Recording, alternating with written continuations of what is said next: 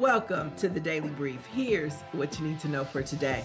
Inglewood, under the leadership of Mayor James T. Butts, continues to thrive. We recently had the opportunity to visit the construction site of the Intuit Dome, the new home of the Los Angeles Clippers. Here's Sentinel sports editor Amanda Scurlock with the scoop. The construction of the Los Angeles Clippers' new Intuit Dome has reached a significant milestone. Clippers players, along with Intuit Dome staff and other distinguished guests, witnessed the installation of the final steel beam of the dome's ceiling. Construction workers, staff members, designers, partners, and consultants. The beam has been, or will shortly, be signed by all of them, joined by Intuit employees, members of the media, Clippers players, coaches, staff, and also fans. We are so proud to share this milestone with Clipper Nation. Steve and the Clippers have been such a great partner for the city of Inglewood.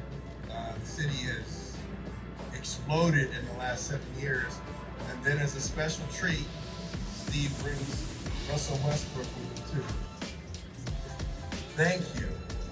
Thank you for being such a partner, building the most magnificent basketball arena in the world.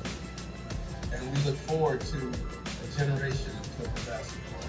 Thank you. Here a year and a half ago, we had our players out here last time, and there was nothing except I think we shoveled a few turns of dirt. It didn't seem very impressive. It sure didn't seem like it would be this far along in a year and a half. I don't know the first darn thing about construction. It's pretty impressive, I gotta tell you. The Intuit Dome is set to open in 2024. Amanda Scurlock, LA Sentinel. To get the latest in black news and the black experience, you want to head on over to lasentinel.net.